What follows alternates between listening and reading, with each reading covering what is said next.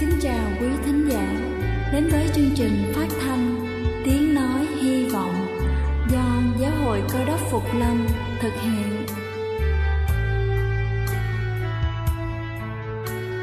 Kính thưa quý vị, Đức Chúa Giêsu trước khi Ngài về trời đã ban cho các môn đệ của Ngài một điều răn mới, đó là họ phải yêu thương nhau như chính tình yêu mà Ngài đã dành cho họ Quả thật vậy thưa quý vị, tình yêu thương là một món quà vô giá mà Chúa đã ban cho nhân loại và đó cũng là thông điệp mà chúng tôi muốn gửi đến toàn thể quý vị.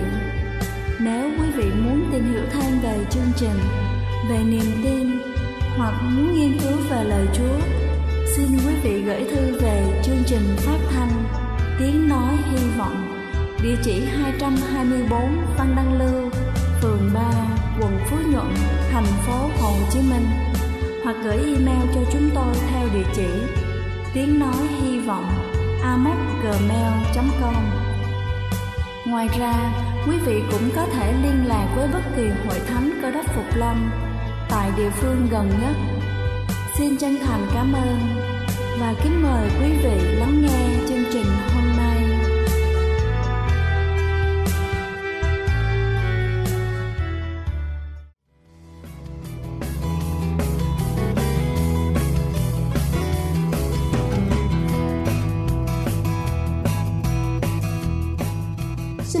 chào quý vị thính giả trên khắp cả nước. Cầu xin Chúa luôn ở cùng và ban phước thật nhiều trên đời sống của quý vị. Kính thưa quý vị, Tổ chức Y tế Thế giới định nghĩa quay bị là một loại bệnh truyền nhiễm có thể xảy ra ở bất cứ lứa tuổi nào. Trong đó, trẻ em từ 5 đến 8 tuổi là dễ bị nhất, người lớn ít mắc. Bệnh này gây ra nhiều biến chứng nguy hiểm, nặng nhất là vô sinh. Nghiên cứu cho thấy một trong những biến chứng nguy hiểm và để lại hậu quả nặng nề của bệnh quai bị đó chính là gây viêm teo tinh hoàn ở nam giới hoặc là suy buồng trứng ở nữ giới. Các chuyên gia khuyến cáo người mắc bệnh quai bị cần được phát hiện và điều trị kịp thời, có chế độ kiêng hợp lý để không gây ra những biến chứng nguy hiểm. Đầu tiên chúng ta sẽ tìm hiểu về cách phát hiện các triệu chứng của bệnh quai bị. Đó chính là khi mới nhiễm virus quay bị, bệnh nhân cảm thấy khó chịu, sợ gió, nhức đầu, đau trước tai, khó nhai, xuất hiện khoảng 1 đến 2 ngày bệnh nhân sốt cao từ 39 đến 40 độ C trong 3 đến 4 ngày và chảy nước bọt. Một bên má bắt đầu sưng to, sau một hoặc vài ngày sẽ lan sang một bên kia đau khi nuốt nước bọt. Chỗ sưng đau nhưng không đỏ tấy, da bóng lên, ấn không lúng, không hóa mũ, họng hơi đỏ, lỗ ống stenon hơi tấy lên. Cách điều trị và phòng bệnh quai bị đó chính là cần hạ sốt, hạ thân nhiệt cho bệnh nhân bằng khăn ấm. Người mắc bệnh nên đeo khẩu trang khi tiếp xúc với người khác để tránh lây nhiễm. Chú ý giữ gìn vệ sinh thân thể sạch sẽ, không nên tự ý sử dụng các loại thuốc uống, thuốc bôi, đắp lên vùng bị sưng để tránh bị nhiễm độc. Cách ly người bệnh khoảng 2 tuần từ khi phát bệnh. Kiêng nước lạnh và kiêng gió, nghỉ ngơi, hạn chế vận động. Đặc biệt là vệ sinh răng miệng, uống nhiều nước và súc miệng bằng nước muối sinh lý hay nước súc miệng chuyên dụng. Như thế sẽ làm giảm tình trạng khô miệng và tránh để vi khuẩn có môi trường thuận lợi phát triển. Ăn thức ăn mềm, dễ nuốt, dễ tiêu hóa nhưng vẫn đảm bảo đầy đủ chất dinh dưỡng, không ăn đồ nếp, cá mè, cá chép. Ăn đa dạng các loại rau xanh và hoa quả, giúp bổ sung các vitamin, khoáng chất cần thiết cho cơ thể, tăng khả năng miễn dịch. Trong trường hợp sốt cao liên tục, không hạ sốt được hoặc là thấy xuất hiện biến chứng cần sớm được đưa đến bệnh viện. Kính thưa quý vị, tôi vừa trình bày xong những cách phát hiện và điều trị bệnh quai bị. Hy vọng qua bài chia sẻ trên sẽ là những kiến thức thật sự hữu ích cho tất cả chúng ta trong việc chăm sóc sức khỏe cho những người thân yêu trong gia đình. Đây là chương trình phát thanh Tiếng Nói Hy Vọng do Giáo hội Cơ đốc Phục Lâm thực hiện. Nếu quý vị muốn tìm hiểu về chương trình hay muốn nghiên cứu thêm về lời Chúa, xin quý vị gửi thư về chương trình phát thanh Tiếng Nói Hy Vọng, địa chỉ 224 Phan Đăng Lưu, phường 3, quận Phú Nhuận, thành phố Hồ Chí Minh, hoặc gửi email cho chúng tôi theo địa chỉ tiếng nói hy vọng amoc.gmail.com Ngoài ra, quý vị cũng có thể liên lạc với bất kỳ hội thánh Cơ đốc Phục Lâm tại địa phương gần nhất. Xin chân thành cảm ơn và kính mời quý vị tiếp tục lắng nghe chương trình hôm nay.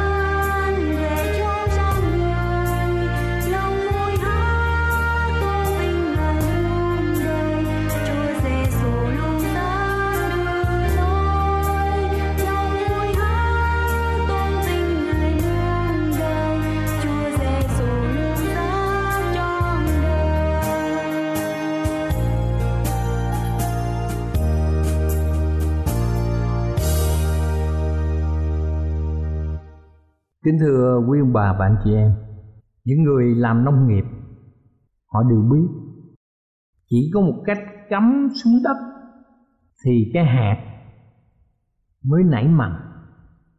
Và nhiều người nói đùa rằng Chỉ có cắm đầu xuống đất Thì cái cây mới là một sự phát minh kỳ diệu.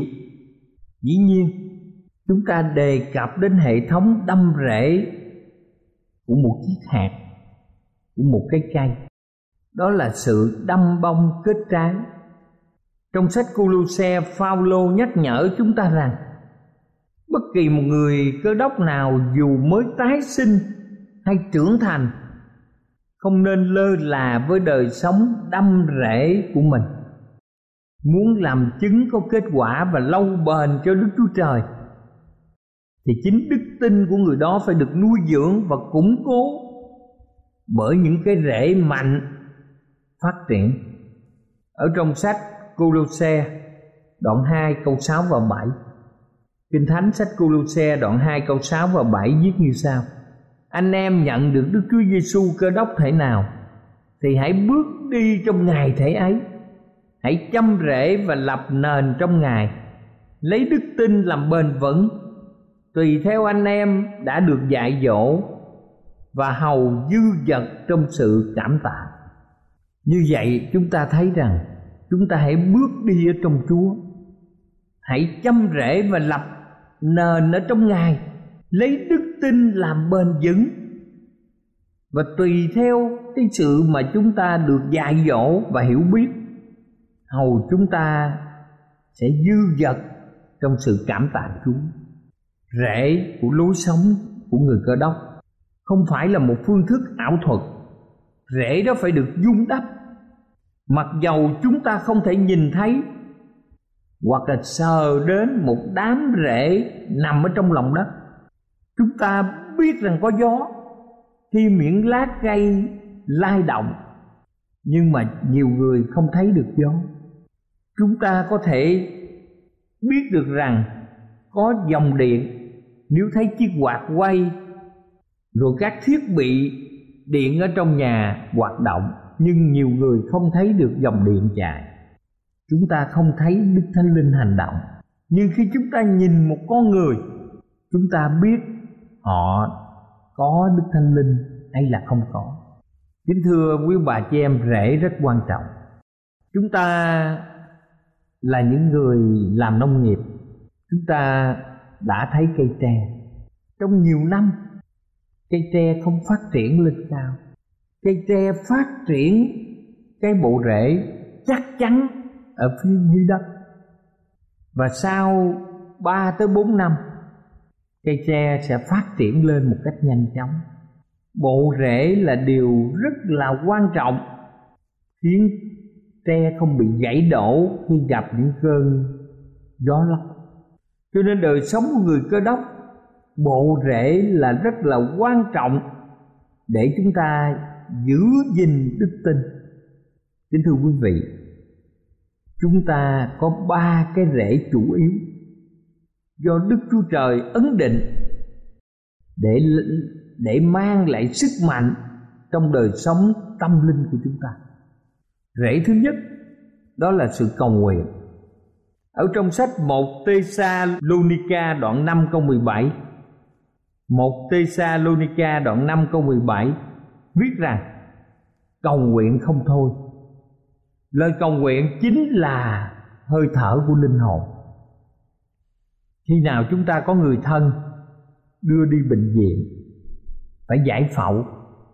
Thật sự khi chúng ta đứng ở ngoài phòng mổ, một người tin vào chúa, quả thật mỗi hơi thở của họ chính là lời cầu nguyện cho thân nhân của mình đang được bác sĩ giải phẫu ở trong phòng giải phẫu.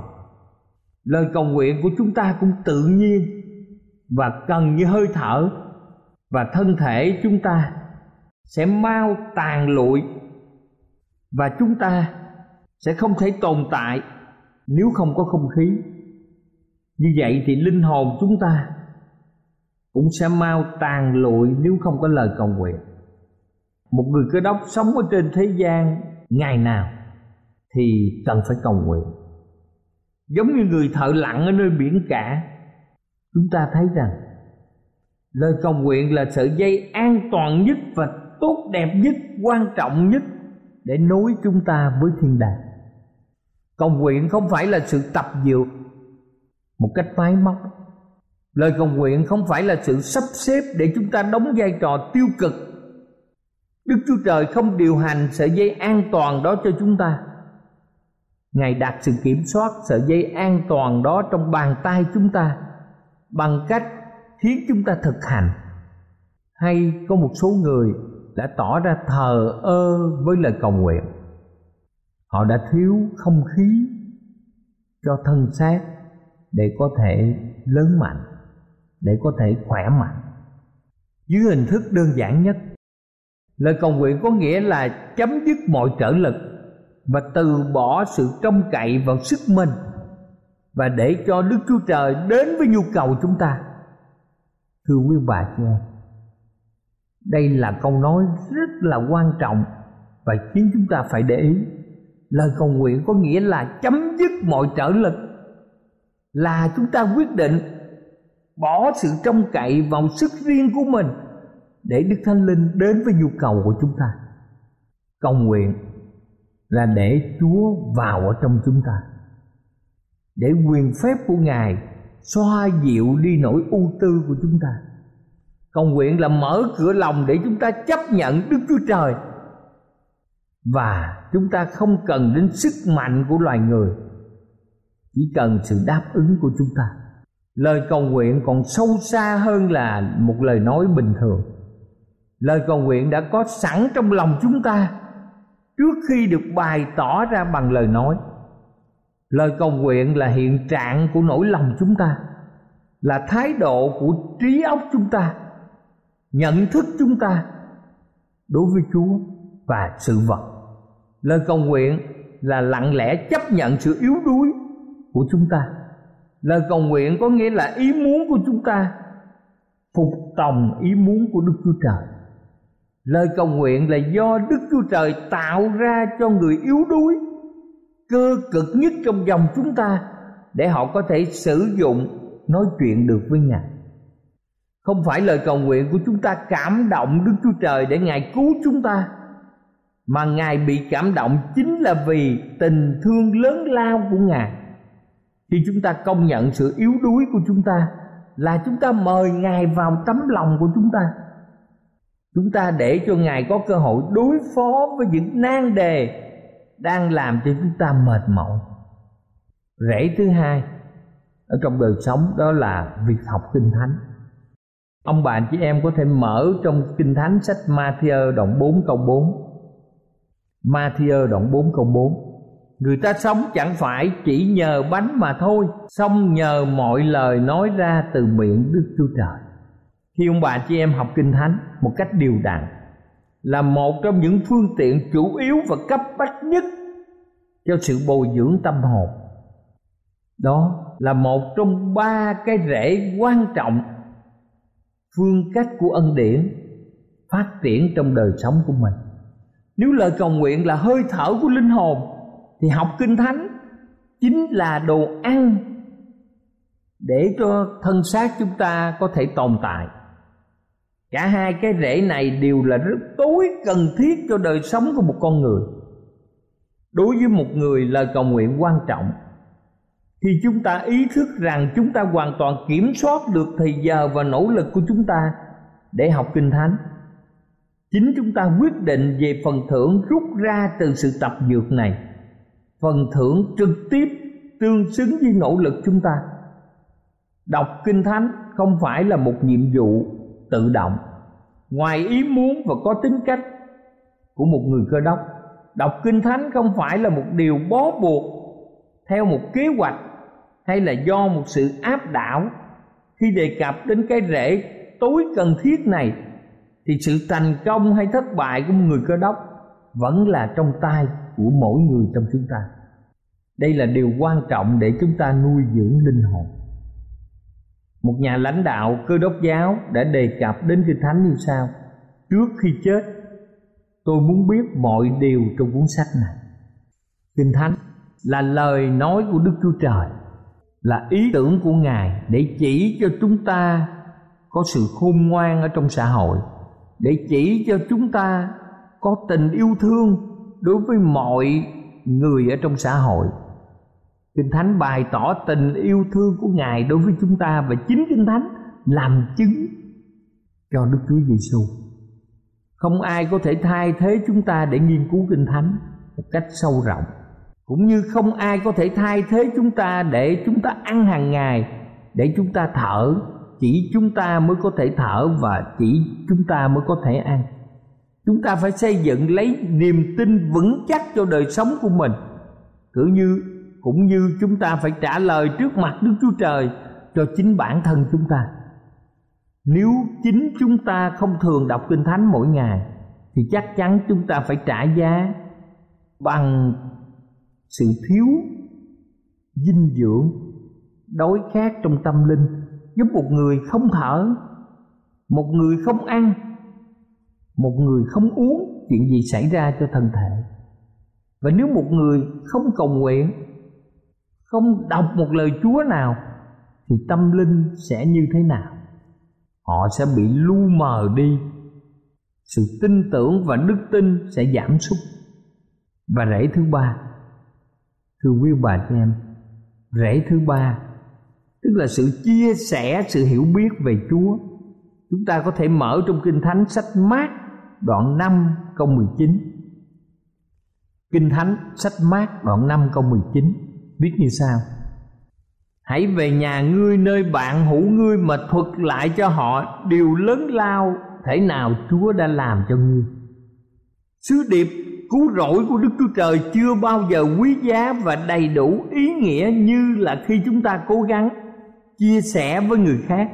Và điều đó là một trong những luật lệ để được ấn định, vững chắc cho đời sống của người cơ đốc. Nếu lời cầu nguyện là hơi thở chủ yếu để chúng ta có thể sống.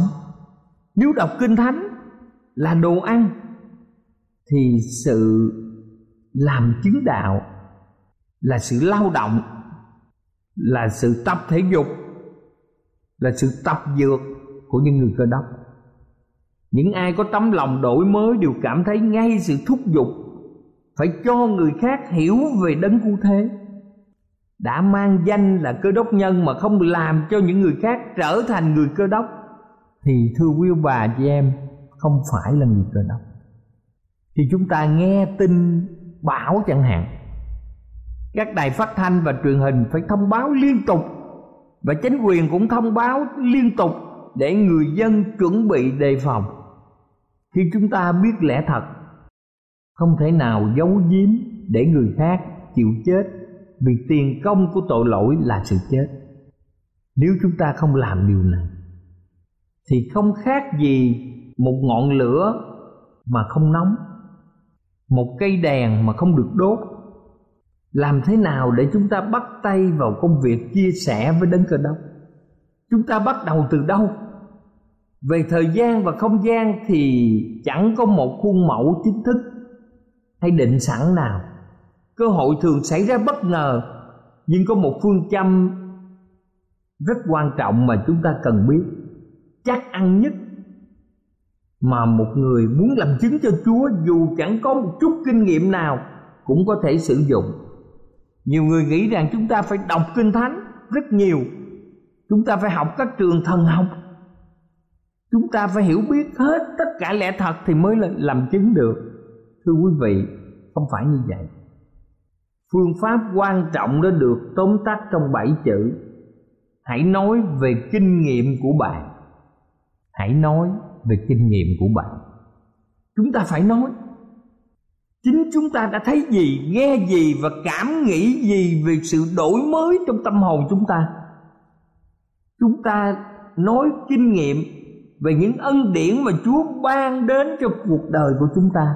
Sự bình an, sự thịnh vượng, sự vui mừng nếu chúng ta đã đi theo Đức Chúa Giêsu từng bước, thì chúng ta sẽ nói lên được những điều thích hợp khi ngài hướng dẫn và trợ giúp chúng ta. Chúng ta có thể làm chứng cho gia đình của mình. Hàng xóm láng giềng, những người trong chỗ chúng ta làm, những người chúng ta quen biết. Đó là sự làm chứng mà chúa kêu gọi chúng ta. Ngài không muốn ai trong xã hội chúng ta bị chết mất ngài muốn cứu họ. Ngài yêu thương họ. Ngài là cha của tất cả chúng ta. Người cha, người mẹ nào cũng xuất phát từ sự yêu thương con cái. Và ngài là đấng yêu thương vô đối mỗi người trong xã hội. Nếu thiếu sự làm chứng đó, thì thế gian sẽ tội lỗi và hư mất. Tóm lại, kính thưa quý bà chị em một người đã tưởng tượng ra một khung cảnh xảy ra ngay sau Đức Chúa Giêsu trở về thiên đàng. Đức Chúa Giêsu được mô tả là đang bước đi trên con đường lót vàng tay nắm thiên sứ Gabriel và trò chuyện một cách rất thân mật. Thiên sứ Gabriel đưa ra một câu hỏi khẩn thiết: "Thưa thầy, có phải thầy đã chết cho cả nhân loại ở dưới thế không?" Ngài đáp rằng phải. Thế thì thầy đã phải chịu đau đớn một cách ghê gớm lắm phải không? và Gabriel tha thiết ngó vào khuôn mặt Chúa với những vết thẹo không thể xóa được. Bằng một giọng nói êm dịu lạ lùng thấm thiết, Chúa lại trả lời phải. Thế tất cả mọi người có biết như vậy hay không? Đây là câu hỏi. Ồ, không. Chỉ có vài người ở Palestine biết mà thôi. Gabriel hỏi rằng, vậy thầy có kế hoạch gì không? thầy đã làm gì cho người ta biết rằng thầy đã chết cho họ? Kế hoạch thầy là gì? Chúa đã cho biết rằng, ta đã nhờ phi rơ gia cơ văn andre và những người khác ở dưới thế để rao truyền cho người khác biết. Rồi những người khác rao truyền cho người khác nữa khắp thế giới. Và ngày hôm nay, ta vẫn nhờ những người khác làm chứng cho tới lúc mà ta đến trái đất trở lại. Thiên sứ Gabriel biết rõ dân chúng ở dưới thế. Chúa Giêsu đã tiếp xúc với họ. Ngài biết rõ lòng họ đầy dẫy điều gì. Và thiên sứ trả lời sự miễn cưỡng rụt rè, Nhưng đã nhìn thấy tất cả nỗi khó khăn để thực hiện kế hoạch thưa dân. Nhưng nếu phi rơ thất bại một thời gian sau dân không nói cho người khác. Nếu con cháu họ và kế tiếp suốt tới hai mươi thế kỷ, họ đều bận rộn những việc khác cho đời sống, thì làm sao? Và có một giọng êm dịu của Đức Chúa Giêsu nói rằng, hỡi Gabriel ta không đặt một kế hoạch nào khác. Ta đang trông chờ vào họ kính thưa quý ông bà chị em, câu chuyện này cho thấy rằng sự chia sẻ, hiểu biết về Chúa là quan trọng. Chúa tin tưởng vào các môn đồ của Ngài. Chúa tin tưởng vào dân sự của Ngài. Chúa tin tưởng vào chúng ta. Chúng ta sẽ chia sẻ sự hiểu biết về Chúa. Và chúng ta biết rằng rễ của người cơ đốc là rất quan trọng. Rễ thứ nhất là cầu nguyện. Rễ thứ hai là học kinh thánh. Rễ thứ ba là chia sẻ sự hiểu biết về chúa, vì chúng ta yêu thương mọi người. Không muốn ai phải chết, mà muốn mọi người được sự sống đời đời trong nước vĩnh sanh của chúa.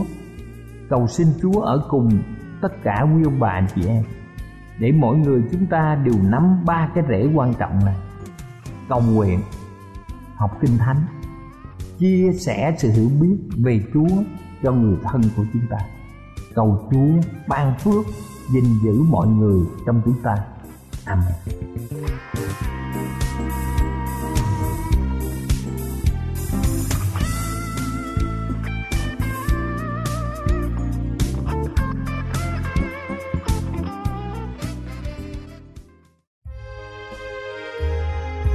Đây là chương trình phát thanh Tiếng Nói Hy Vọng do Giáo hội Cơ đốc Phục Lâm thực hiện.